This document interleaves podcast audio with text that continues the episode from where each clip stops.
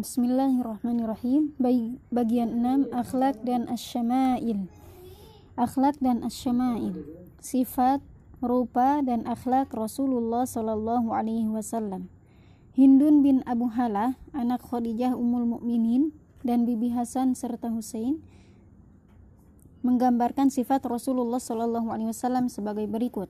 Rasul Rasul Shallallahu Alaihi Wasallam adalah orang yang selalu mengkhawatirkan nasib orang lain, selalu berpikir dan penyayang. Beliau tidak pernah beristirahat, lebih banyak diam. Beliau tidak berkata kecuali seperlunya, membuka perkataan dan menutupnya dengan sempurna.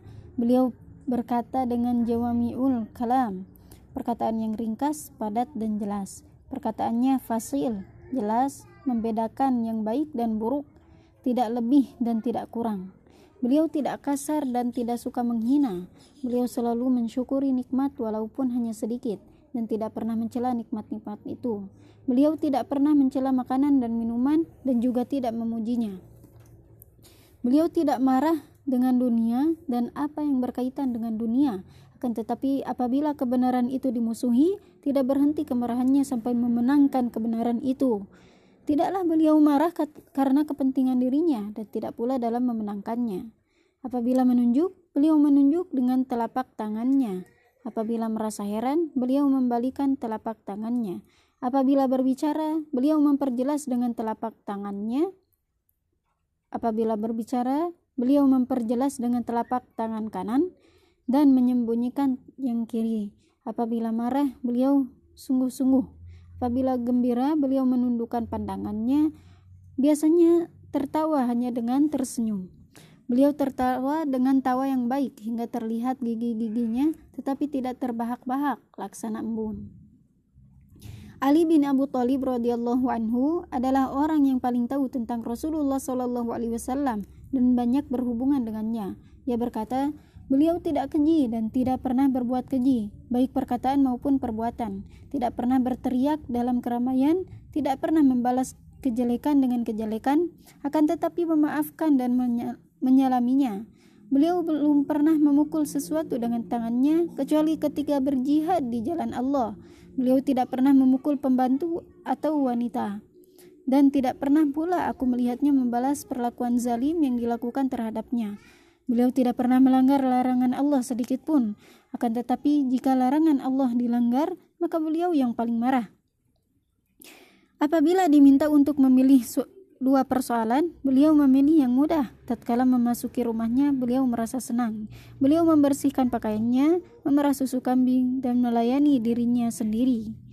Beliau menahan pembicaraannya, kecuali pada apa yang ia maksudkan. Beliau mempersatukan mereka dan tidak memecah belah mereka. Beliau memuliakan setiap kaumnya dan mengangkat pemimpin di antara mereka.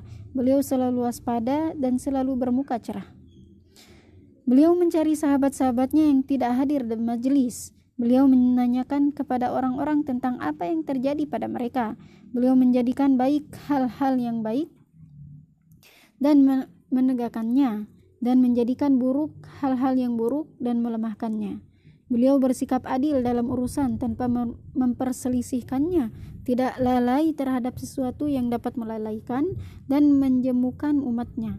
Pada setiap kondisi, beliau selalu siap sedia. Mengenai yang hak, beliau tidak mengurangi dan tidak melebihkannya. Beliau paling baik perangainya dan paling utama, serta paling mudah diterima nasihatnya. Kedudukannya paling tinggi, paling bisa menghargai persamaan derajat, dan paling suka menolong. Beliau tidak berdiri ataupun duduk kecuali selalu berzikir. Apabila berhenti pada suatu kaum, beliau ikut duduk di majelis mereka hingga selesai dan beliau memerintahkan hal tersebut. Beliau memberikan hak orang yang berkumpul di majelis tersebut. Tidak seorang pun yang mengira bahwa ada seseorang yang paling mulia di antara mereka.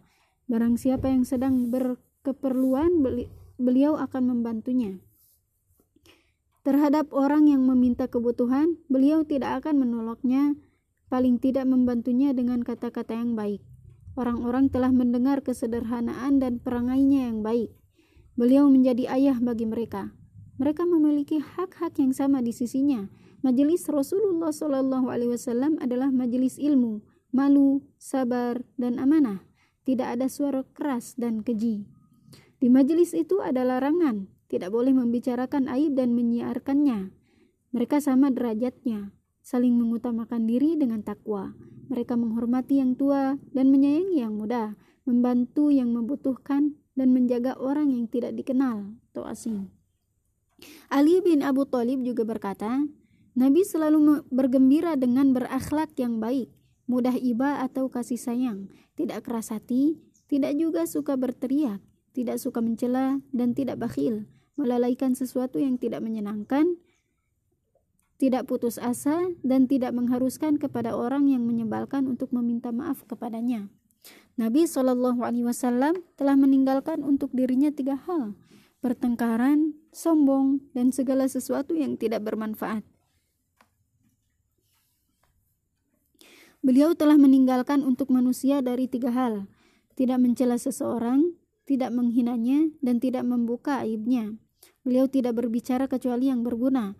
Apabila beliau berbicara, didengarkan dengan sungguh-sungguh oleh yang lain di majelis itu, seakan-akan di kepala mereka ada burung, dan apabila beliau sudah diam, mereka baru berbicara. Mereka tidak memperselisihkan pembicaraan di sisi beliau. Siapa saja yang berbicara padanya, yang lain akan diam hingga selesai pembicaraan. Beliau tertawa dengan apa yang mereka tertawakan dan merasa heran dengan apa yang mereka herankan. Beliau bersabar terhadap orang asing yang kasar dalam berbicara dan bertanya, sampai para sahabat-sahabatnya ribut. Beliau bersabda, "Apabila engkau melihat orang yang meminta sesuatu kebutuhan, maka berikanlah." Beliau tidak mau menerima pujian kecuali sepantasnya. Beliau tidak memotong pembicaraan orang lain sehingga dia melampaui batas. Kemudian beliau memotongnya dengan larangan atau dengan berdiri. Beliau paling baik hatinya, paling besar lisannya, paling lembut perangainya, dan paling memuliakan keluarganya. Barang siapa melihatnya tanpa pikir panjang, ia akan menghormatinya.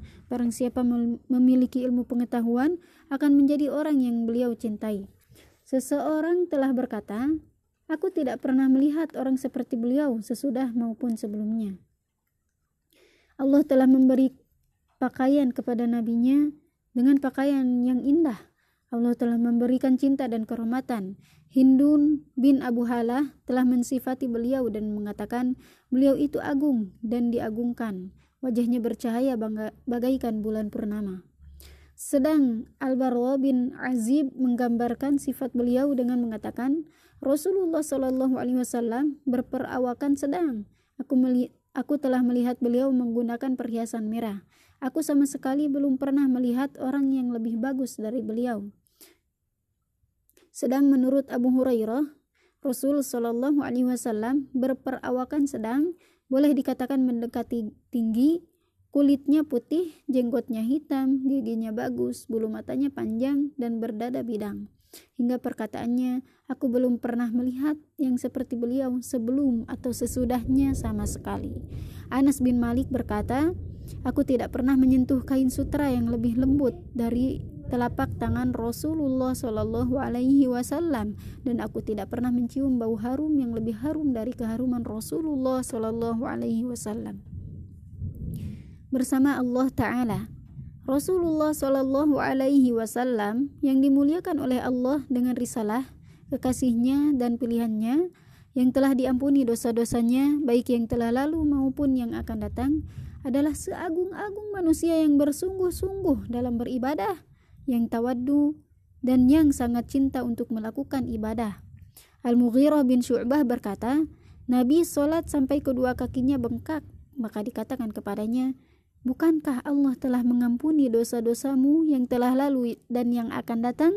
Rasulullah Shallallahu Alaihi Wasallam bersabda, tidak sepantasnyakah aku menjadi hamba yang pandai bersyukur? Aisyah radhiyallahu anha berkata, Rasulullah Shallallahu Alaihi Wasallam pernah sholat malam dengan membaca satu ayat Al-Quran semalaman. Abu Dhar radhiyallahu anhu berkata, Rasulullah Shallallahu Alaihi Wasallam sholat malam hingga pagi dengan membaca ayat jika engkau menyiksa mereka, maka sesungguhnya mereka adalah hamba-hambamu. Dan jika engkau mengampuni mereka, maka sesungguhnya engkaulah yang maha perkasa lagi maha bijaksana. Quran Surat Al-Maidah ayat 118 dari Aisyah radhiyallahu anhu juga beliau berpuasa sehingga kita berkata beliau tidak berbuka dan beliau berbuka sehingga kita berkata beliau tidak berpuasa. Anas bin Malik radhiyallahu anhu berkata, Bila engkau hendak melihat solat Rasulullah Shallallahu Alaihi Wasallam pada malam hari, niscaya engkau akan melihatnya. Dan bila engkau hendak melihat tidur beliau, niscaya engkau juga akan melihatnya. Dari Abdullah bin Ash-Shakhr radhiyallahu anhu, ia berkata, Aku datang kepada Nabi Shallallahu Alaihi Wasallam dan beliau sedang solat. Aku mendengar ada suara mendidih seperti mendidihnya katel karena menangis. Beliau nyaris tidak berhenti dari sholat untuk beristirahat dan beliau tidak menyukai hal itu sampai ditunaikan. Beliau bersabda, dijadikan kebahagiaan untukku dalam sholat. Salah seorang sahabat berkata, apabila Rasulullah Shallallahu Alaihi Wasallam disulitkan oleh sesuatu perkara, maka beliau sholat. Dari Abu Ad-Darda radhiyallahu anhu, ia berkata, apabila pada suatu malam ada angin kencang, maka tempat perlindungannya adalah masjid sampai angin menjadi tenang. Apabila terjadi gerhana bulan atau matahari di langit, maka yang menjadi tempat perlindungan adalah solat sehingga langit terang kembali. Beliau rindu untuk solat dan selalu merindukannya. Hatinya tidak tenang sebelum beliau melaksanakannya atau berjumpa dengannya. Kadang-kadang beliau berkata kepada muadzinnya, Wahai Bilal, dirikanlah solat kita akan beristirahat dengannya. Pandangan Nabi terhadap kehidupan dan sikap zuhud. Adapun pandangan beliau terhadap dinar dan dirham, harta dan kenikmatan dunia, maka sebanyak apa pun kata-kata dan sekuat apa pun alasannya tidak akan dapat menggoyahkan tujuan dan tidak dapat menggoda beliau.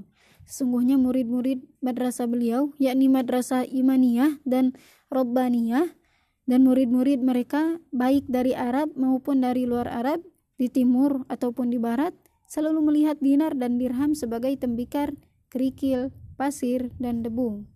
Diriwayatkan dari mereka tentang kezuhudan mereka di dunia, hinanya perhiasan hidup, dan kecintaan menginfakkan harta kepada yang lainnya. Mereka lebih mementingkan orang lain, ithar, menerima apa adanya, kona'ah, menyedikitkan kebutuhan, bahkan kadang kurang dari cukup.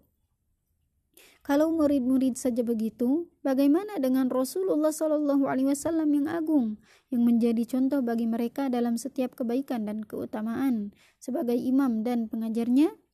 Namun, kita tinggalkan dulu riwayat para sahabat radhiyallahu anhum dan apa yang mereka katakan, karena tidak ada kata-kata yang lebih indah dari hadis dan pemberitaan dari Nabi Shallallahu Alaihi Wasallam Sabda beliau yang terkenal yang menjadi amal dalam kehidupannya adalah, Ya Allah, sesungguhnya pahala itu adalah pahala akhirat.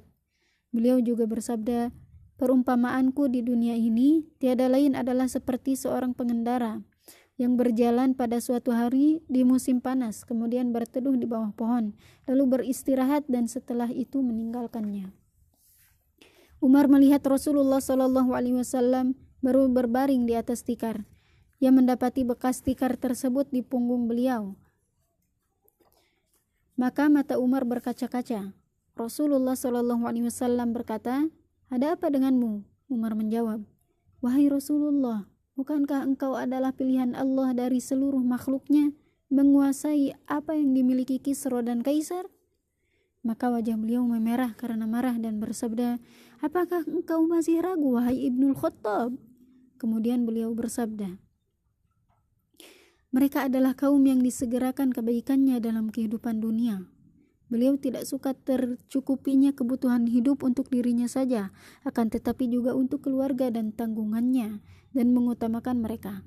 Diriwayatkan bahwa beliau bersabda, Ya Allah, jadikan rizki keluarga Muhammad sebagai makanan sehari-hari.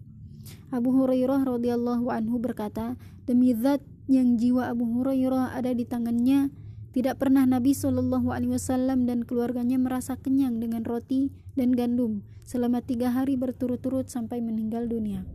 Dari Aisyah radhiyallahu anha, ia berkata, Sesungguhnya kami adalah keluarga Muhammad Shallallahu Alaihi Wasallam. Sebulan telah kami lewati dan kami tidak pernah menyalakan api. Dapur kami tidak pernah menyala, kami hanya memakan kurma dan air. Beliau memiliki baju perang yang digadaikan kepada orang Yahudi dan beliau tidak memiliki sesuatu yang cukup untuk membayar gadaiannya sampai beliau wafat. Beliau melaksanakan haji wada dan kaum muslimin yang ikut banyaknya sejauh mata memandang. Jazirah Arab tunduk kepadanya. Di antara jamaah haji itu terdapat seseorang yang naik kuda, yang di atas kudanya terdapat pelana dari beludru dengan harga tidak lebih dari empat dirham. Maka Nabi Wasallam berdoa, Ya Allah, janganlah jadikan dia haji yang ria, ingin dilihat orang dan sum'ah, ingin didengar orang. Beliau telah bersabda kepada Abu Dhar radhiyallahu anhu, tidak akan membuatku senang jika sekiranya ada padaku emas sebesar bukit Uhud. Emas itu hanya akan bertahan padaku tiga hari. Aku hanya akan mengambil satu dinar yang cukup untuk membayar hutang. Aku akan mengatakan kepada hamba-hamba Allah begini, begini, dan begini untuk ada untuk yang ada di sebelah kanan, kiri, dan belakangnya. Jabir bin Abdullah berkata, tidaklah Rasulullah Shallallahu Alaihi Wasallam diminta tentang sesuatu dan beliau menjawab tidak. Dari Ibnu Abbas radhiyallahu anhu ia berkata, Nabi Wasallam adalah orang yang paling baik yang kebaikannya melebihi angin yang bertiup. Dari Anas radhiyallahu anhu bahwa ada se seorang laki-laki meminta kepada beliau. Beliau memberinya kambing sebanyak kambing-kambingnya yang berada di antara dua bukit. Kemudian orang itu kembali ke negerinya. Ia berkata, "Masuk Islamlah kamu semua, karena sesungguhnya Muhammad memberikan sesuatu dengan tidak ada rasa takut akan kekurangan makanan." Pernah dibawakan kepada beliau 90 ribu dirham, diletakkannya uang itu di atas tikar. Kemudian beliau bangkit dan membangkit dan membagikannya. Beliau tidak pernah menolak peminta-peminta hingga memberinya. Bersama manusia. Rasulullah Shallallahu Alaihi Wasallam senantiasa beribadah, senantiasa beribadah dan zuhud di dunia menghadap kepada Allah dengan sepenuh hati dan gerak, selalu menyibukkan diri dengannya dan bermunajat kepadanya. Semua itu tidak dapat menjadi penghalang bagi beliau untuk selalu berseri dan berwajah cerah, selalu mengunjungi hati-hati, berlemah lembut kepada manusia, dan untuk memberikan hak-hak bagi yang berhak menerimanya. Hal itu tidak ada yang sanggup melakukannya kecuali Rasulullah Shallallahu Alaihi Wasallam. Beliau bersabda, Seandainya engkau mengetahui apa yang aku ketahui, niscaya engkau akan sedikit tertawa dan banyak menangis. Beliau adalah orang yang dadanya paling lapang di antara manusia, paling halus budi berkatinya, dan yang paling mulia dalam bergaul. Beliau kadang bergurau dengan para sahabat, serta berkumpul dan berbincang-bincang dengan mereka. Beliau bermain dengan anak kecil dan memangkunya. Beliau menjawab undangan orang yang merdeka maupun budak hamba-hamba perempuan dan orang-orang miskin dan mengunjungi orang yang sakit di tempat yang jauh. Beliau mengabulkan permintaan maaf orang yang minta maaf dan tidak menyelonjorkan kedua kakinya di antara para sahabatnya agar tidak membuat sempit bagi seorang. Abdullah bin Al-Harith berkata, Aku tidak melihat orang yang lebih banyak senyumnya dari Nabi Wasallam. Jabir bin Samurah berkata, Aku duduk bersama Rasulullah Wasallam lebih dari seratus kali.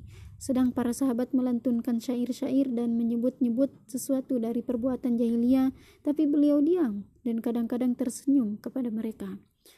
Syarid As-Saqafi berkata, Nabi memintaku untuk melantunkan syair Umayyah bin Abi As-Silti. Aku pun melantunkannya. Nabi Shallallahu Alaihi Wasallam sangat menyayangi dan mencintai umatnya. Terlihat jelas padanya kasih sayangnya itu, juga perasaan-perasaan yang lembut dan luhur dan indah. Anas bin Malik radhiyallahu anhu berkata, Rasulullah Shallallahu Alaihi Wasallam berkata kepada Fatimah, panggilkanlah kedua cucuku, yakni Hasan dan Hussein. Kemudian beliau menciumnya dan mendekapnya. Suatu ketika beliau memanggil cucunya Hasan bin Ali, dia segera datang dan langsung menuju pangkuan Rasulullah Shallallahu Alaihi Wasallam lalu memegang-megang jenggotnya. Nabi Shallallahu Alaihi Wasallam membuka mulutnya kemudian memasukkan mulut beliau ke mulut Hasan.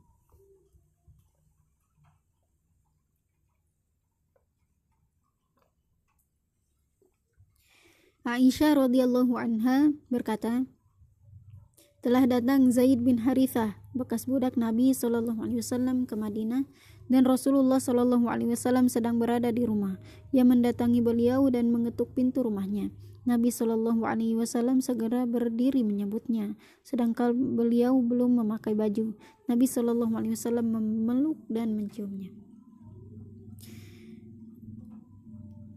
Dari Usamah bin Zaid radhiyallahu anhu, bahwa putri Nabi Shallallahu Alaihi Wasallam mengirim utusan kepada Nabi Shallallahu Alaihi Wasallam yang mengabarkan bahwa anaknya cucu Nabi Shallallahu Alaihi Wasallam sedang mengalami sakaratul maut, sedang kami menyaksikannya. Beliau hanya mengirim utusan untuk menyampaikan salam dan berpesan, Tidaklah Allah mengambil karena miliknya lah apa yang ia berikan. Setiap sesuatu di sisinya sudah ditentukan ajalnya, maka bersabarlah dan pasrahlah. Kemudian putri Nabi Shallallahu Alaihi Wasallam tersebut mengirim utusan lagi agar beliau datang kepadanya. Nabi Shallallahu Alaihi Wasallam lalu berdiri dan kami berdiri bersamanya. Ketika diberikan anak itu kepada beliau, beliau menundukkannya di pangkuannya. Nafas anak itu tersenggal-senggal. Maka Rasulullah Shallallahu Alaihi Wasallam menangis saat bertanya, apakah ini wahai Rasulullah? Rasulullah Shallallahu Alaihi Wasallam menjawab, ini adalah rahmat yang diletakkan Allah pada hati orang yang dikehendakinya dan sesungguhnya Allah menyayangi hamba-hambanya yang penyayang. Ketika Al-Abbas, paman Rasulullah Wasallam, diikat sebagai tawanan perang Badar, Rasulullah Wasallam mendengarnya merintih karena tidak tidur. Maka kaum Ansor datang kepadanya dan melepaskan ikatannya. Belas kasihan tidak menjauhkan pikiran jernih beliau dari membedakan antara dia dan seluruh tawanan Badar lainnya. Ketika orang Ansor mengetahui ridho Rasulullah Shallallahu Alaihi Wasallam dengan pelepasan ikatannya, maka mereka meminta kepada Rasulullah Shallallahu Alaihi Wasallam agar mereka mengabaikan tebusan baginya untuk mencari kesempurnaan ridho beliau. Tetapi Rasulullah Shallallahu Alaihi Wasallam tidak menyetujuinya. Datanglah seorang adab badui pada Rasulullah Shallallahu Alaihi Wasallam dan berkata, Apakah engkau mencium anak kecil? Kami tidak pernah menciumnya. Maka Nabi Shallallahu Alaihi Wasallam bersabda, Apakah engkau ingin agar Allah melepaskan rahmat kasih sayang dari hatimu? Rasulullah Shallallahu Alaihi Wasallam sangat sayang kepada anak kecil dan mencintainya. Diriwayatkan dari Anas radhiyallahu anhu bahwa Rasulullah Shallallahu Alaihi Wasallam berjalan ke tempat anak-anak yang sedang bermain-main dan mengucapkan salam kepada mereka. Anas bin Malik radhiyallahu anhu berkata, sesungguhnya Nabi Shallallahu Alaihi Wasallam bergaul dengan kami sehingga beliau berkata pada adikku, wahai Abu Umair, apa yang dilakukan Nuqair? Kasih sayang beliau sangat besar kepada kaum muslimin. Beliau banyak memberikan perhatian terhadap macam-macam masalah mereka. Beliau tidak membuat jiwa-jiwa mereka lesu dan jemu. Karena sangat sayangnya Rasulullah Shallallahu Alaihi Wasallam kepada anak-anak, maka beliau memendekkan sholat apabila mendengar tangis anak kecil. Diriwayatkan bahwa Nabi Shallallahu Alaihi Wasallam berkata, Aku berdiri menunaikan sholat dan aku ingin memanjangkannya. Kemudian aku mendengar tangis anak kecil, maka aku pendekkan sholatku karena aku tidak suka kalau menyusahkan ibunya. Dari Ibnu Mas'ud radhiyallahu anhu bahwasanya ada seseorang berkata, Demi Allah, wahai Rasulullah, sesungguhnya aku mengakhirkan sholat subuh karena si fulan lama sholatnya maka aku tidak melihat Rasulullah Shallallahu Alaihi Wasallam sangat marah dari hari itu. Beliau kemudian berkata, sesungguhnya sebagian dari kalian telah lari dari sholat berjamaah, membatalkan sholat berjamaah. Maka siapa saja yang sholat dengan orang lain mengimami, hendaklah meringankannya karena di antara mereka ada yang lemah, ada yang tua, dan ada yang memiliki keperluan. Suatu ketika seorang anjasa penggiring menggiring unta yang membawa perempuan Suaranya bagus dan unta-unta menjadi cepat larinya apabila mendengar suara nyanyian. Demikian itu telah menyusahkan perempuan itu. Maka Nabi Shallallahu Alaihi Wasallam berkata, wahai anjasa, pelan-pelanlah menggiring, berhati-hatilah dengan botol-botol. Allah telah membebaskan beliau dari dengki dan dari menyembunyikan kejelekan seseorang atau prasangka buruk terhadap seseorang. Diriwayatkan dari beliau bahwa beliau bersabda, Janganlah seseorang dari kalian menyampaikan sesuatu pun kepadaku tentang sahabat-sahabatku. Sesungguhnya aku senang datang kepadamu dan aku bersih dari perasaan jelek. Bagi para sahabat, beliau adalah ayah yang sangat pengasih. Semua orang muslim adalah keluarga tanggungan beliau. Beliau rindu kepada mereka sebagaimana rindunya bayi susuan yang sedang disapi. Tidak bisa dibandingkan dengan harta yang telah Allah berikan dan rizki yang telah Allah luaskan bagi mereka. Adapun dengan agama mereka, jika ada yang memberatkan punggung mereka, beliau akan meringankannya. Beliau berkata, Barang siapa meninggalkan harta, maka harta itu untuk para pewarisnya, dan barang siapa yang meninggalkan kelesuan, kesusahan, maka datanglah kepada kami.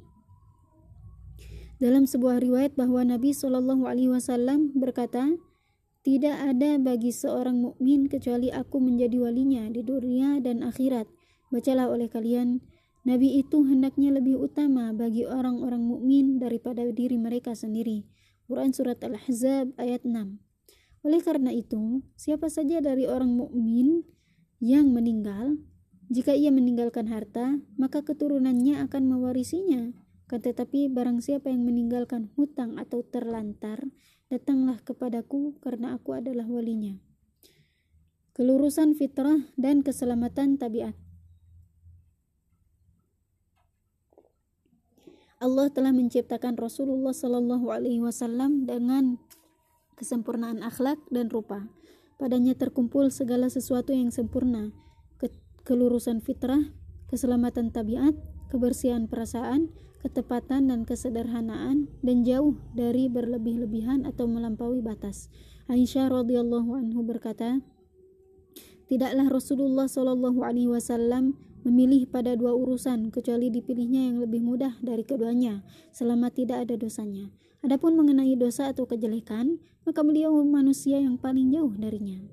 Rasulullah Shallallahu alaihi wasallam adalah insan yang paling jauh dari sikap memberat-beratkan selalu memperkaya diri dengan zuhud dan memuliakan diri dan hak-haknya. Diriwayatkan dari Abu Hurairah radhiyallahu anha radhiyallahu anhu bahwasanya Rasulullah Shallallahu alaihi wasallam bersabda, sesungguhnya agama itu adalah mudah dan tidaklah seseorang bersikap keras dalam agama kecuali akan terkalahkan. Maka ringankanlah, dekatkanlah, gembirakanlah dan jadikanlah penolongmu di waktu pagi dan sore dan sesuatu di akhir malam. Nabi Shallallahu Alaihi Wasallam bersabda, ah ungkapan tidak senang. Bagi kalian apa yang kalian mampu, demi Allah, Allah tidak bosan sampai engkau bosan. Dari Ibnu Abbas radhiyallahu anhu ia berkata, Nabi Shallallahu Alaihi Wasallam ditanya, agama yang bagaimanakah yang paling dicintai oleh Allah? Nabi menjawab, yang lurus lagi murah hati. Dari Ibnu Mas'ud radhiyallahu anhu, ia berkata bahwa Nabi wasallam bersabda, "Celakalah orang-orang yang berlebih-lebihan." Dan beliau berkata kepada sebagian mereka yang diutus untuk berdakwah dan mengajar, "Permudahkanlah dan jangan dipersulit. Berilah kabar gembira dan janganlah ditakut-takuti." Dari Abdullah bin Amr bin As radhiyallahu anhu, berkata bahwa Rasulullah Shallallahu Alaihi Wasallam bersabda, sesungguhnya Allah suka melihat bekas nikmatnya pada hamba-hambanya.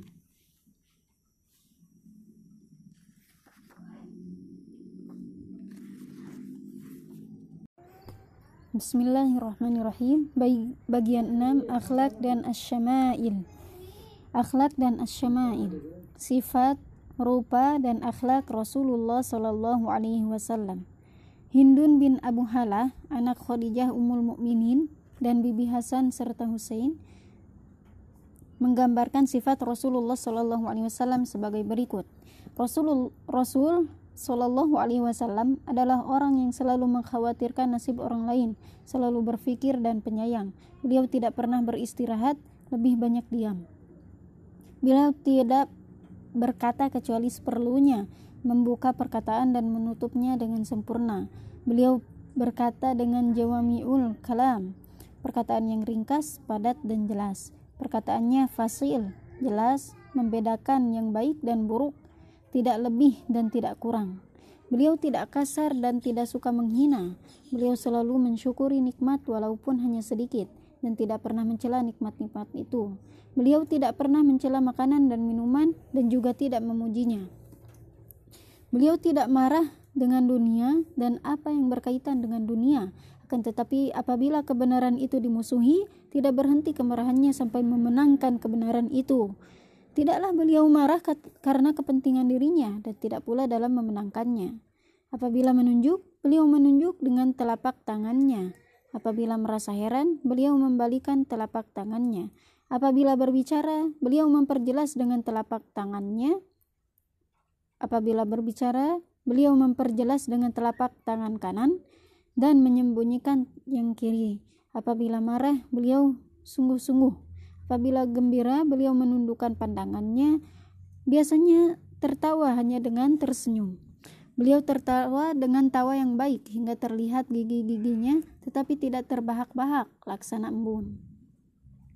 Ali bin Abu Thalib radhiyallahu anhu adalah orang yang paling tahu tentang Rasulullah Shallallahu alaihi wasallam dan banyak berhubungan dengannya. Ia berkata, Beliau tidak keji dan tidak pernah berbuat keji, baik perkataan maupun perbuatan. Tidak pernah berteriak dalam keramaian, tidak pernah membalas kejelekan dengan kejelekan, akan tetapi memaafkan dan menyalaminya. Beliau belum pernah memukul sesuatu dengan tangannya kecuali ketika berjihad di jalan Allah. Beliau tidak pernah memukul pembantu atau wanita. Dan tidak pernah pula aku melihatnya membalas perlakuan zalim yang dilakukan terhadapnya. Beliau tidak pernah melanggar larangan Allah sedikit pun. Akan tetapi jika larangan Allah dilanggar, maka beliau yang paling marah. Apabila diminta untuk memilih dua persoalan, beliau memilih yang mudah. Tatkala memasuki rumahnya, beliau merasa senang. Beliau membersihkan pakaiannya, memerah susu kambing, dan melayani dirinya sendiri. Beliau menahan pembicaraannya, kecuali pada apa yang ia maksudkan. Beliau mempersatukan mereka dan tidak memecah belah mereka. Beliau memuliakan setiap kaumnya dan mengangkat pemimpin di antara mereka. Beliau selalu waspada dan selalu bermuka cerah. Beliau mencari sahabat-sahabatnya yang tidak hadir di majelis. Beliau menanyakan kepada orang-orang tentang apa yang terjadi pada mereka. Beliau menjadikan baik hal-hal yang baik dan menegakkannya dan menjadikan buruk hal-hal yang buruk dan melemahkannya. Beliau bersikap adil dalam urusan tanpa memperselisihkannya, tidak lalai terhadap sesuatu yang dapat melalaikan dan menjemukan umatnya. Pada setiap kondisi, beliau selalu siap sedia. Mengenai yang hak, beliau tidak mengurangi dan tidak melebihkannya. Beliau paling baik perangainya dan paling utama, serta paling mudah diterima nasihatnya. Kedudukannya paling tinggi, paling bisa menghargai persamaan derajat, dan paling suka menolong. Beliau tidak berdiri ataupun duduk kecuali selalu berzikir. Apabila berhenti pada suatu kaum, beliau ikut duduk di majelis mereka hingga selesai dan beliau memerintahkan hal tersebut. Beliau memberikan hak orang yang berkumpul di majelis tersebut. Tidak seorang pun yang mengira bahwa ada seseorang yang paling mulia di antara mereka. Barang siapa yang sedang berkeperluan, beliau akan membantunya. Terhadap orang yang meminta kebutuhan, beliau tidak akan menolaknya, paling tidak membantunya dengan kata-kata yang baik. Orang-orang telah mendengar kesederhanaan dan perangainya yang baik. Beliau menjadi ayah bagi mereka. Mereka memiliki hak-hak yang sama di sisinya. Majelis Rasulullah Wasallam adalah majelis ilmu, malu, sabar, dan amanah. Tidak ada suara keras dan keji. Di majelis itu ada larangan, tidak boleh membicarakan aib dan menyiarkannya. Mereka sama derajatnya, saling mengutamakan diri dengan takwa. Mereka menghormati yang tua dan menyayangi yang muda, membantu yang membutuhkan dan menjaga orang yang tidak dikenal atau asing. Ali bin Abu Thalib juga berkata, Nabi selalu bergembira dengan berakhlak yang baik, mudah iba atau kasih sayang, tidak keras hati, tidak juga suka berteriak, tidak suka mencela, dan tidak bakhil melalaikan sesuatu yang tidak menyenangkan, tidak putus asa, dan tidak mengharuskan kepada orang yang menyebalkan untuk meminta maaf kepadanya. Nabi Shallallahu Alaihi Wasallam telah meninggalkan untuk dirinya tiga hal: pertengkaran, sombong, dan segala sesuatu yang tidak bermanfaat. Beliau telah meninggalkan untuk manusia dari tiga hal: tidak mencela seseorang, tidak menghinanya, dan tidak membuka aibnya. Beliau tidak berbicara kecuali yang berguna. Apabila beliau berbicara, didengarkan dengan sungguh-sungguh oleh yang lain di majelis itu, seakan-akan di kepala mereka ada burung, dan apabila beliau sudah diam, mereka baru berbicara. Mereka tidak memperselisihkan pembicaraan di sisi beliau. Siapa saja yang berbicara padanya, yang lain akan diam hingga selesai pembicaraan. Beliau tertawa dengan apa yang mereka tertawakan dan merasa heran dengan apa yang mereka herankan. Beliau bersabar terhadap orang asing yang kasar dalam berbicara dan bertanya. Sampai para sahabat-sahabatnya ribut. Beliau bersabda, apabila engkau melihat orang yang meminta sesuatu kebutuhan, maka berikanlah. Beliau tidak mau menerima pujian kecuali sepantasnya. Beliau tidak memotong pembicaraan orang lain sehingga dia melampaui batas. Kemudian beliau memotongnya dengan larangan atau dengan berdiri. Beliau paling baik hatinya, paling besar lisannya, paling lembut perangainya, dan paling memuliakan keluarganya. Barang siapa melihatnya tanpa pikir panjang, ia akan menghormatinya. Barang siapa memiliki ilmu pengetahuan, akan menjadi orang yang beliau cintai. Seseorang telah berkata, Aku tidak pernah melihat orang seperti beliau sesudah maupun sebelumnya. Allah telah memberi pakaian kepada nabinya dengan pakaian yang indah. Allah telah memberikan cinta dan kehormatan. Hindun bin Abu Halah telah mensifati beliau dan mengatakan beliau itu agung dan diagungkan. Wajahnya bercahaya bagaikan bulan purnama. Sedang Al-Barwa bin Azib menggambarkan sifat beliau dengan mengatakan, Rasulullah Shallallahu Alaihi Wasallam berperawakan sedang. Aku aku telah melihat beliau menggunakan perhiasan merah.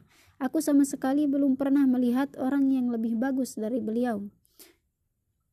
Sedang menurut Abu Hurairah, Rasul Shallallahu Alaihi Wasallam berperawakan sedang, boleh dikatakan mendekati tinggi, Kulitnya putih, jenggotnya hitam, giginya bagus, bulu matanya panjang, dan berdada bidang. Hingga perkataannya, aku belum pernah melihat yang seperti beliau sebelum atau sesudahnya sama sekali. Anas bin Malik berkata, aku tidak pernah menyentuh kain sutra yang lebih lembut dari telapak tangan Rasulullah Shallallahu Alaihi Wasallam dan aku tidak pernah mencium bau harum yang lebih harum dari keharuman Rasulullah Shallallahu Alaihi Wasallam bersama Allah Ta'ala. Rasulullah Shallallahu Alaihi Wasallam yang dimuliakan oleh Allah dengan risalah, kekasihnya dan pilihannya yang telah diampuni dosa-dosanya baik yang telah lalu maupun yang akan datang adalah seagung-agung manusia yang bersungguh-sungguh dalam beribadah, yang tawaddu dan yang sangat cinta untuk melakukan ibadah. Al-Mughirah bin Syu'bah berkata, Nabi sholat sampai kedua kakinya bengkak, maka dikatakan kepadanya, Bukankah Allah telah mengampuni dosa-dosamu yang telah lalu dan yang akan datang? Rasulullah Shallallahu Alaihi Wasallam bersabda, tidak sepantasnyakah aku menjadi hamba yang pandai bersyukur? Aisyah radhiyallahu anha berkata, Rasulullah Shallallahu Alaihi Wasallam pernah sholat malam dengan membaca satu ayat Al-Quran semalaman. Abu Dhar radhiyallahu anhu berkata, Rasulullah Shallallahu Alaihi Wasallam sholat malam hingga pagi dengan membaca ayat jika engkau menyiksa mereka, maka sesungguhnya mereka adalah hamba-hambamu. Dan jika engkau mengampuni mereka, maka sesungguhnya engkaulah yang maha perkasa lagi maha bijaksana. Quran Surat Al-Maidah ayat 118 Dari Aisyah radhiyallahu anhu juga, beliau berpuasa sehingga kita berkata, beliau tidak berbuka. Dan beliau berbuka sehingga kita berkata, beliau tidak berpuasa. Anas bin Malik radhiyallahu anhu berkata, Bila engkau hendak melihat solat Rasulullah Shallallahu Alaihi Wasallam pada malam hari, niscaya engkau akan melihatnya. Dan bila engkau hendak melihat tidur beliau, niscaya engkau juga akan melihatnya. Dari Abdullah bin Ash-Shakhr radhiyallahu anhu, ia berkata, Aku datang kepada Nabi Shallallahu Alaihi Wasallam dan beliau sedang solat. Aku mendengar ada suara mendidih seperti mendidihnya katel karena menangis. Beliau nyaris tidak berhenti dari sholat untuk beristirahat dan beliau tidak menyukai hal itu sampai ditunaikan. Beliau bersabda, dijadikan kebahagiaan untukku dalam sholat. Salah seorang sahabat berkata, apabila Rasulullah Shallallahu Alaihi Wasallam disulitkan oleh sesuatu perkara, maka beliau sholat. Dari Abu Ad-Darda radhiyallahu anhu ia berkata, apabila pada suatu malam ada angin kencang, maka tempat perlindungannya adalah masjid sampai angin menjadi tenang. Apabila terjadi gerhana bulan atau matahari di langit, maka yang menjadi tempat perlindungan adalah solat sehingga langit terang kembali. Beliau rindu untuk solat dan selalu merindukannya. Hatinya tidak tenang sebelum beliau melaksanakannya atau berjumpa dengannya. Kadang-kadang beliau berkata kepada muadzinnya, Wahai Bilal, dirikanlah solat kita akan beristirahat dengannya. Pandangan Nabi terhadap kehidupan dan sikap zuhud. Adapun pandangan beliau terhadap dinar dan dirham, harta dan kenikmatan dunia, maka sebanyak apa pun kata-kata dan sekuat apa pun alasannya tidak akan dapat menggoyahkan tujuan dan tidak dapat menggoda beliau.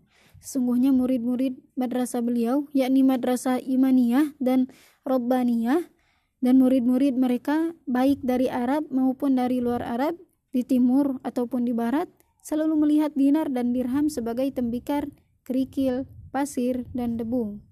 Diriwayatkan dari mereka tentang kezuhudan mereka di dunia, hinanya perhiasan hidup, dan kecintaan menginfakkan harta kepada yang lainnya.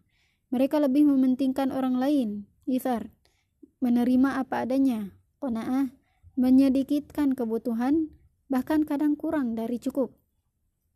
Kalau murid-murid saja begitu, bagaimana dengan Rasulullah Shallallahu Alaihi Wasallam yang agung, yang menjadi contoh bagi mereka dalam setiap kebaikan dan keutamaan sebagai imam dan pengajarnya?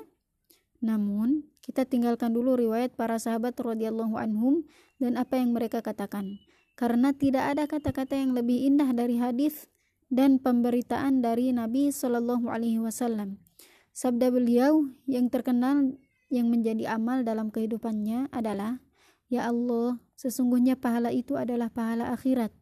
Beliau juga bersabda, Perumpamaanku di dunia ini tiada lain adalah seperti seorang pengendara yang berjalan pada suatu hari di musim panas, kemudian berteduh di bawah pohon, lalu beristirahat dan setelah itu meninggalkannya.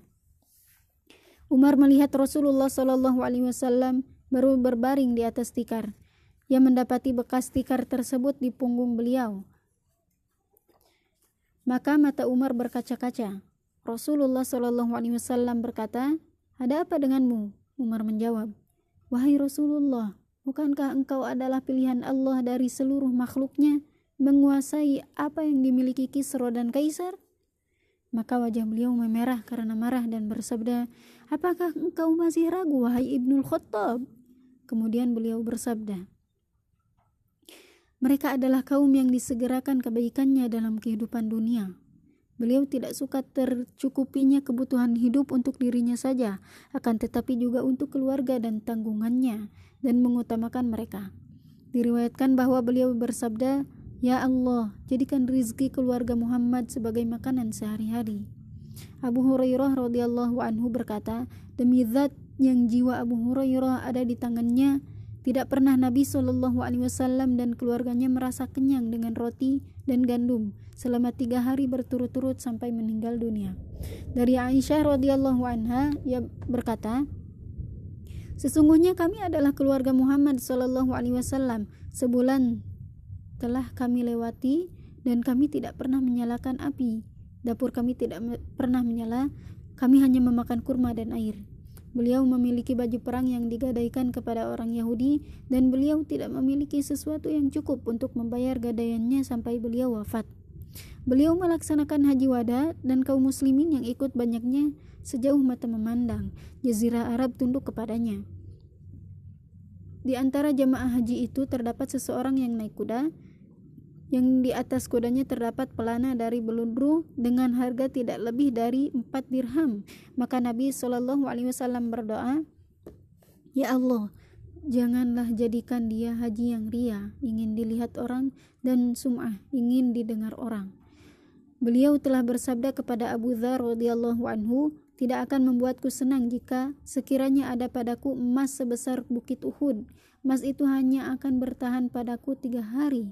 Aku hanya akan mengambil satu dinar yang cukup untuk membayar hutang. Aku akan mengatakan kepada hamba-hamba Allah begini, begini, dan begini untuk ada untuk yang ada di sebelah kanan, kiri, dan belakangnya. Jabir bin Abdullah berkata, tidaklah Rasulullah Shallallahu Alaihi Wasallam diminta tentang sesuatu dan beliau menjawab tidak. Dari Ibnu Abbas radhiyallahu anhu ia berkata, Nabi Wasallam adalah orang yang paling baik yang kebaikannya melebihi angin yang bertiup. Dari Anas radhiyallahu anhu bahwa ada se seorang laki-laki meminta kepada beliau. Beliau memberinya kambing sebanyak kambing-kambingnya yang berada di antara dua bukit. Kemudian orang itu kembali ke negerinya. Ia berkata, Masuk Islamlah kamu semua, karena sesungguhnya Muhammad memberikan sesuatu dengan tidak ada rasa takut akan kekurangan makanan.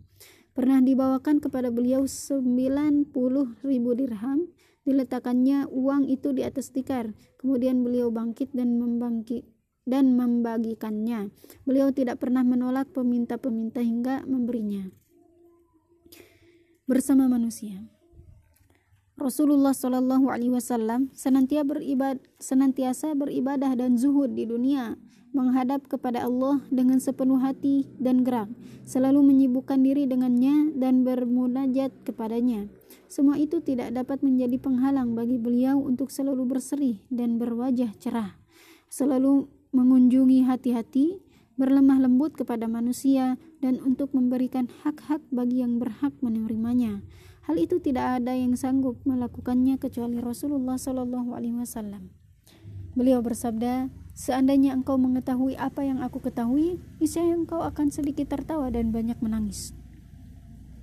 Beliau adalah orang yang dadanya paling lapang di antara manusia, paling halus budi berkatinya, dan yang paling mulia dalam bergaul.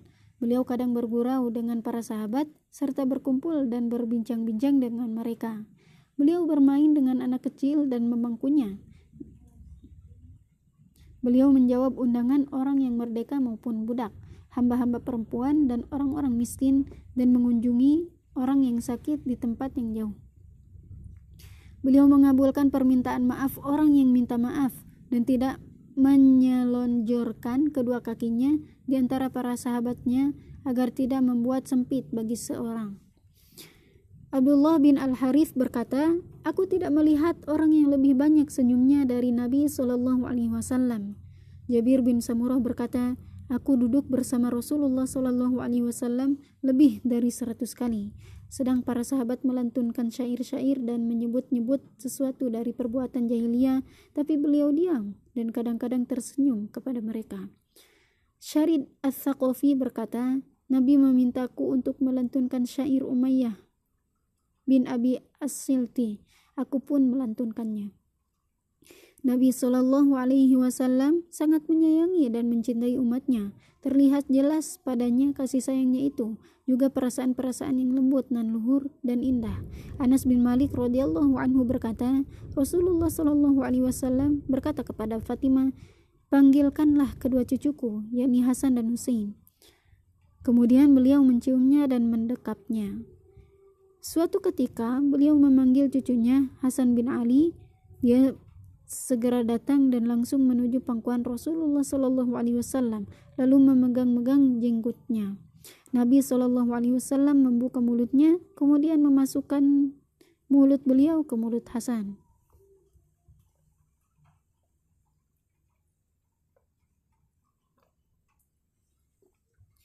Aisyah radhiyallahu anha berkata, telah datang Zaid bin Harithah, bekas budak Nabi Shallallahu Alaihi Wasallam ke Madinah, dan Rasulullah Shallallahu Alaihi Wasallam sedang berada di rumah. Ia mendatangi beliau dan mengetuk pintu rumahnya. Nabi Shallallahu Alaihi Wasallam segera berdiri menyebutnya, sedangkan beliau belum memakai baju. Nabi Shallallahu Alaihi Wasallam memeluk dan menciumnya. Dari Usamah bin Zaid radhiyallahu anhu, bahwa putri Nabi Shallallahu Alaihi Wasallam mengirim utusan kepada Nabi Shallallahu Alaihi Wasallam yang mengabarkan bahwa anaknya cucu Nabi Shallallahu Alaihi Wasallam sedang mengalami sakaratul maut, sedang kami menyaksikannya. Beliau hanya mengirim utusan untuk menyampaikan salam dan berpesan, tidaklah Allah mengambil karena miliknya lah apa yang ia berikan. Setiap sesuatu di sisinya sudah ditentukan ajalnya, maka bersabarlah dan pasrahlah. Kemudian putri Nabi Shallallahu Alaihi Wasallam tersebut mengirim utusan lagi agar beliau datang kepadanya. Nabi Shallallahu Alaihi Wasallam lalu berdiri dan kami berdiri bersamanya. Ketika diberikan anak itu kepada beliau, beliau menundukkannya di pangkuannya. Nafas anak itu tersenggal-senggal. Maka Rasulullah Shallallahu Alaihi Wasallam menangis saat bertanya, apakah ini wahai Rasulullah? Rasulullah Shallallahu Alaihi Wasallam menjawab, ini adalah rahmat yang diletakkan Allah pada hati orang yang dikehendakinya dan sesungguhnya Allah menyayangi hamba-hambanya yang penyayang. Ketika Al-Abbas, paman Rasulullah Wasallam, diikat sebagai tawanan perang Badar, Rasulullah Wasallam mendengarnya merintih karena tidak tidur. Maka kaum Ansor datang kepadanya dan melepaskan ikatannya. Belas kasihan tidak menjauhkan pikiran jernih beliau dari membedakan antara dia dan seluruh tawanan Badar lainnya. Ketika orang Ansor mengetahui ridho Rasulullah Shallallahu Alaihi Wasallam dengan pelepasan ikatannya, maka mereka meminta kepada Rasulullah Shallallahu Alaihi Wasallam agar mereka mengabaikan tebusan baginya untuk mencari kesempurnaan ridho beliau. Tetapi Rasulullah Shallallahu Alaihi Wasallam tidak menyetujuinya. Datanglah seorang adab badui pada Rasulullah Shallallahu Alaihi Wasallam dan berkata, Apakah engkau mencium anak kecil? Kami tidak pernah menciumnya. Maka Nabi Shallallahu Alaihi Wasallam bersabda, Apakah engkau ingin agar Allah melepaskan rahmat kasih sayang dari hatimu? Rasulullah Shallallahu Alaihi Wasallam sangat sayang kepada anak kecil dan mencintainya. Diriwayatkan dari Anas radhiyallahu anhu bahwa Rasulullah Shallallahu Alaihi Wasallam berjalan ke tempat anak-anak yang sedang bermain-main dan mengucapkan salam kepada mereka. Anas bin Malik radhiyallahu anhu berkata, sesungguhnya Nabi Shallallahu Alaihi Wasallam bergaul dengan kami sehingga beliau berkata pada adikku, wahai Abu Umair, apa yang dilakukan Nuqair? Kasih sayang beliau sangat besar kepada kaum muslimin. Beliau banyak memberikan perhatian terhadap macam-macam masalah mereka. Beliau tidak membuat jiwa-jiwa mereka lesu dan jemu.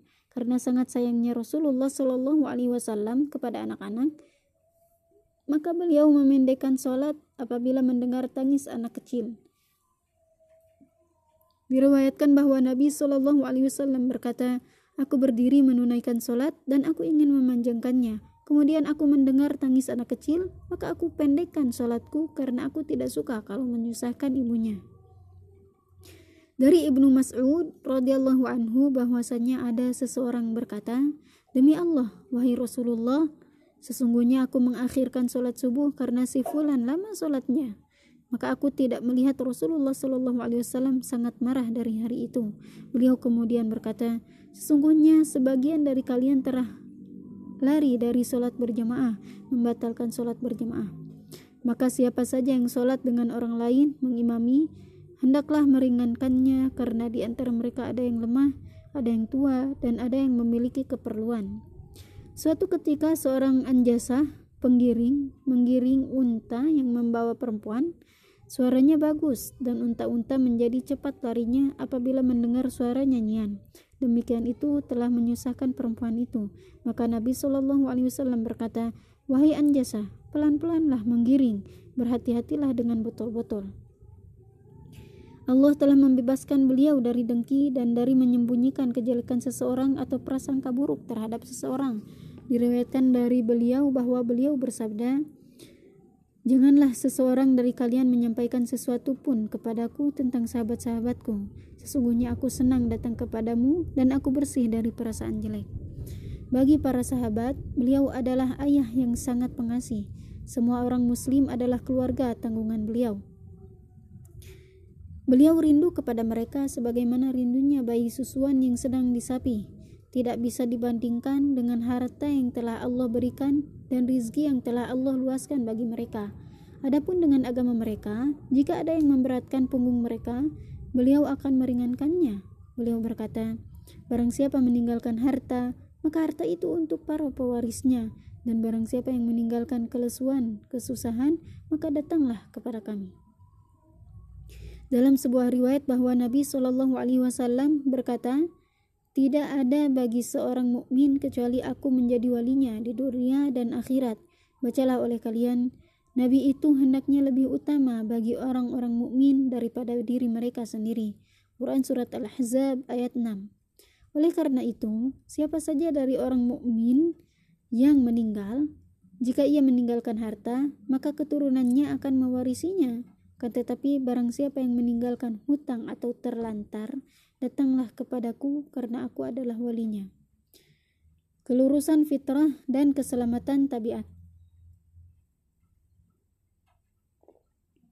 Allah telah menciptakan Rasulullah Shallallahu Alaihi Wasallam dengan kesempurnaan akhlak dan rupa. Padanya terkumpul segala sesuatu yang sempurna, ke kelurusan fitrah, keselamatan tabiat, kebersihan perasaan, ketepatan dan kesederhanaan, dan jauh dari berlebih-lebihan atau melampaui batas. Aisyah radhiyallahu anhu berkata, Tidaklah Rasulullah Shallallahu Alaihi Wasallam memilih pada dua urusan kecuali dipilihnya yang lebih mudah dari keduanya selama tidak ada dosanya.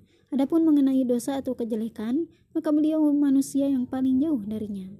Rasulullah Shallallahu Alaihi Wasallam adalah insan yang paling jauh dari sikap memberat-beratkan, selalu memperkaya diri dengan zuhud dan memuliakan diri dan hak-haknya. Diriwayatkan dari Abu Hurairah radhiyallahu anha radhiyallahu anhu bahwasanya Rasulullah Shallallahu Alaihi Wasallam bersabda, sesungguhnya agama itu adalah mudah dan tidaklah seseorang bersikap keras dalam agama kecuali akan terkalahkan. Maka ringankanlah, dekatkanlah, gembirakanlah, dan jadikanlah penolongmu di waktu pagi dan sore dan sesuatu di akhir malam. Nabi Shallallahu Alaihi Wasallam bersabda, ah ungkapan tidak senang. Bagi kalian apa yang kalian mampu, Demi Allah, Allah tidak bosan sampai engkau bosan. Dari Ibnu Abbas radhiyallahu anhu ia berkata, Nabi Shallallahu alaihi wasallam ditanya, agama yang bagaimanakah yang paling dicintai oleh Allah? Nabi menjawab, yang lurus lagi murah hati. Dari Ibnu Mas'ud radhiyallahu anhu ia berkata bahwa Nabi wasallam bersabda, "Celakalah orang-orang yang berlebih-lebihan dan beliau berkata kepada sebagian mereka yang diutus untuk berdakwah dan mengajar, "Permudahkanlah dan jangan dipersulit. Berilah kabar gembira dan janganlah ditakut-takuti."